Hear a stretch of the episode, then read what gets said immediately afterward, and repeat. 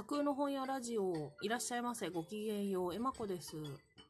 えーと、この本屋のラジオの他に、最近になってもう一個ラジオ番組を始めました。ロバ耳ラジオと言います。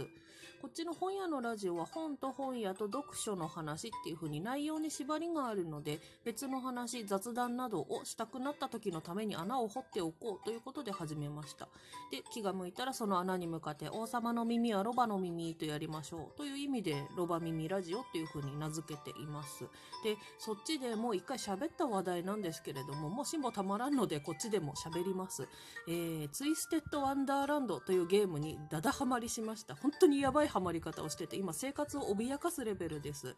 まずいですね、これね。あのーなんだろう、私あんまり、こう、オタクはオタクでもゲーム方面は通ってこなかったオタクなんですよね。漫画とか小説、アニメがほぼほぼで、家にあるゲームの中で一番新しいメカといったらプレステ2みたいな感じです。スマホのゲームっていうのも多少はやるんですけど、一回アプリ入れて、その後しばらくやったらちょっと手離れてそのままになっちゃうとか、そういうのが多かったんですよね。で、そんな中でこのツイステを始めたきっかけっていうのは、今の職場の同僚さんに勧められたからです。で、この同僚さんっていう方は、これまでのトークの中でも時々あの登場していました、コミック担当のお嬢さんです。で、彼女はディズニーがすごいお好きな方なんですけれど、このツイステっていうゲームはディズニーの映画とかが元ネタになっていまして、で、その元ネタに関わった描写とか絵柄とかっていうのを探していくっていう楽しみもあるんですよね。で、あの、世の中にこのアプリゲーで結構ありますけど、イケメンがいっぱい出てきて、こう育成していったりとか、集まってもらって戦ってもらったりとか、そういうのあると思うんですけど、ツイステもそういう仲間と思って私は始めています。で、まあ、イケメンって言うんですけれど、このキャラクターデザイン担当したのが漫画家さんの戸細やなさんという方ですが、私実はちょっとこの方の映画苦手名だったりしてまして、それもあってちょっとタイトルは知ってるけど遠ざけてたっていうようなとこがありましたが、あの、代表作の黒執事とかはもちろん本屋ですからめちゃくちゃ売りましたね。あの、はい、すっごい売りました。だから本屋あるあるですけれど、あの、読んだことないけどめっちゃ売った本とか、めっちゃ売った作家さんっていう、そういうお一人でした。ただ苦手名だなっていうのは始めた時もまああったんですけど、でも、あの、キャラクターたちのね、人となりみたいなのがちょっとずつ分かってくるとか、そういう言動が見えてくるみたいな感じになってくると、ちょっとずつこう可愛く思えてくる。今、あの、苦手とかそういうのはなく楽しめるようになってきました。はい。で、なんかこの、そのオタク的なハマり方をするというのでも、私あの好きなのって夢小説方面なんですよね。だから、あの、知らない方はそのままのあなたでいてくださっても結構なんですけれど。BL とかも読もうと思えば、見るのはまあまあ大丈夫なんですけど、自分で妄想するときには絞っても出てこないっていうような、そういう感じです。で、最初に、大昔、一番最初にこういうハマり方したのは悠々白書ですよ。あの、クラマが大好きでした。今も好きです。で、その後十数年経ってから、落第忍者乱太郎、忍たま乱太郎が好きになりました。ケマ先輩が好きです。今も大好きです。で、その次の十数年が今来たね、ツイステっていう感じなんです。推しは、スカラビア領のジャミル君です。今私はこのジャミル君がピンチに陥る直前っていうところでメインストーリーとこう進めるのを止めているんですけれど、この推しのピンチを救うために一発こう正気を失った推しをひっぱたいて目を覚まさせるみたいなことをやらないといけないんですけど、あの、ね、めでている少年をこう、できるだけ苦しめずに行かせるために一生懸命今レベル上げをしているところです。なかなかね、レベルが上がらなくって大変ですね。こういう感じのゲームやったことないけど、初期の頃にはかなり無駄なことをやってたなとかっていうの今になってだいぶ分かってきたので、ちょっと戻ってやり直したような気もするんですけど、はい。まあ日々、すごい時間を費やして、積読本はどんどん溜まっていくのに、読書に割いてる時間がほぼないっていうような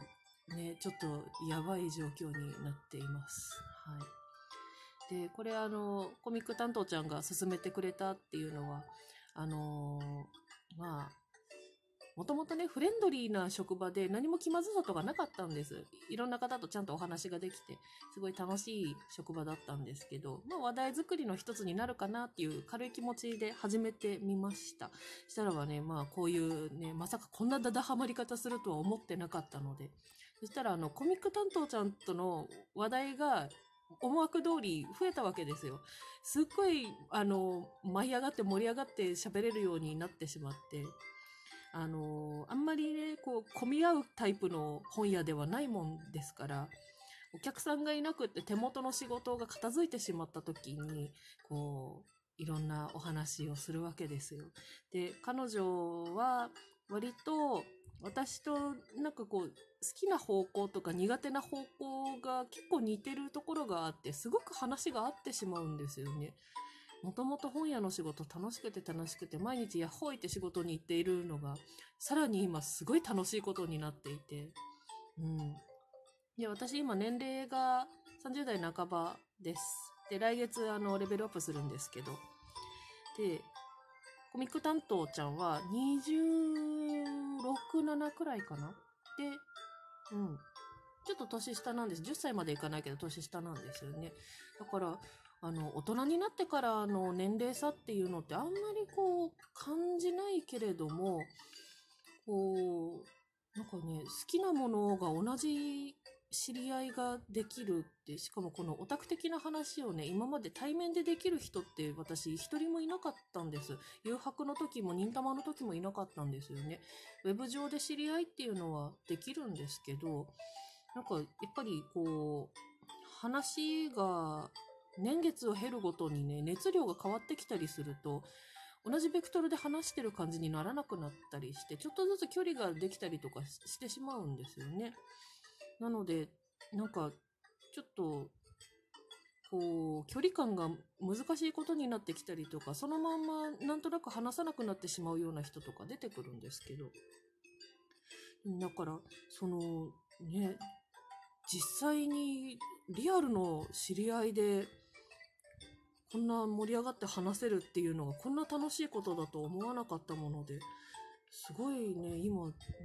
すごい、な、なんだろう、新しい世界が開けたような感じになってます。こう、雨上がりの澄んだ空気の景色を見てますっていう感じの、いつもの景色のはずなのに、このキラキラしい感じ、すがすがしい感じは何だろうっていうような、空気が美味しいぜみたいな日々を過ごしてます。はい。ね、これで、まあ本屋ですから本の話を今からするんですけどね、この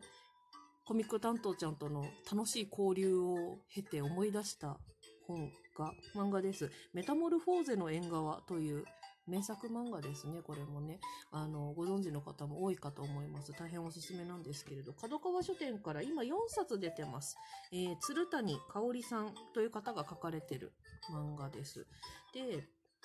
えー主人公2人いるんですけど、1人は75歳のおばあちゃんです。このおばあちゃんがですね、連れ合いを亡くされて、で、病院に通ったりとか、あと、えー書道教室の先生をやったりとかして日々を過ごしていらっしゃる方なんですけど、あの、ある時本屋さんによって、なんか絵の綺麗な漫画を見つけて、それを買って帰るんですよね。したらそれが BL 漫画だったんですよ。で、あらあらあらあらって言って読んでるうちに、あの、男の子二人がキスをしたところで一巻が終わってて、で、続きが気になると。で、またその本屋さんに行くんですよね。その本屋さんでアルバイトをしてる17歳の女の子がいます。この子がもう一人の主人公なんですけど。で、彼女が、あの、その BL の漫画っていうのがやっぱり好きな女の子なんですよね。で、この二人の間に、こう、交流が生まれ、友情が生まれていくっていう、そういう話なんですけど、これがね、なんかもう何ともいいんですよね。で、あの、年の差58歳。あの、私とコミック担当ちゃんとの年齢差よりもはるかに開いた年の差ですけど、でも、まあ、ありきたりな言い方なんですけど、好きなものについて、あの、一緒に話せる友達っていうのって、年齢差を全然関係ないものにしてしまいますね。なんか、すごいね、この漫画もともとね、このツイステにハマる前から好きで、あの、いいなぁと思ってたんですよ。こういうお友達が同じものを好きで、同じようにあの楽しく話ができる人がいるっていうのって本当にいいよなって、羨ましいな、素敵だなって思っていたんです。それがあの、現実として今私の身に起きている。8月は本屋ちょっと夏休み長すぎてシフト全然被らなかったので、LINE 聞いちゃった。もう、これで真夜中にガチャで何が起ころうとも報告の試合ができるわけですよ。すごいあの、お友達ができました。すっごい楽しいです。それで、このメタモルフォーゼの縁側を思い出して今日読み返したんですけど、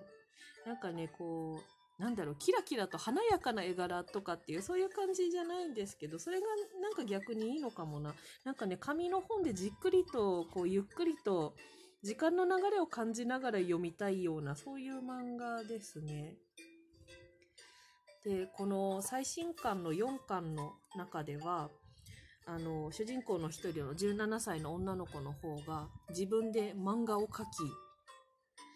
そしてそれを本に閉じて、で、この75歳のおばあちゃんと一緒にイベントに出る同人誌の即売会の販売側の方として参加するっていう、すごいあの、自分一人では踏み出せなかった一歩を友達ができたことで、新しい世界がどんどん開けていく。そういうメタモルフォーゼが起きている。それがこう読んでいて私も何かやりたいって思わせてもらえるし、それが今自分の身に起きてすごいなんか毎日新しい楽しみがあるような、そんな通勤時間を過ごしたりとかしています。そんなちょっとテンション高めの回で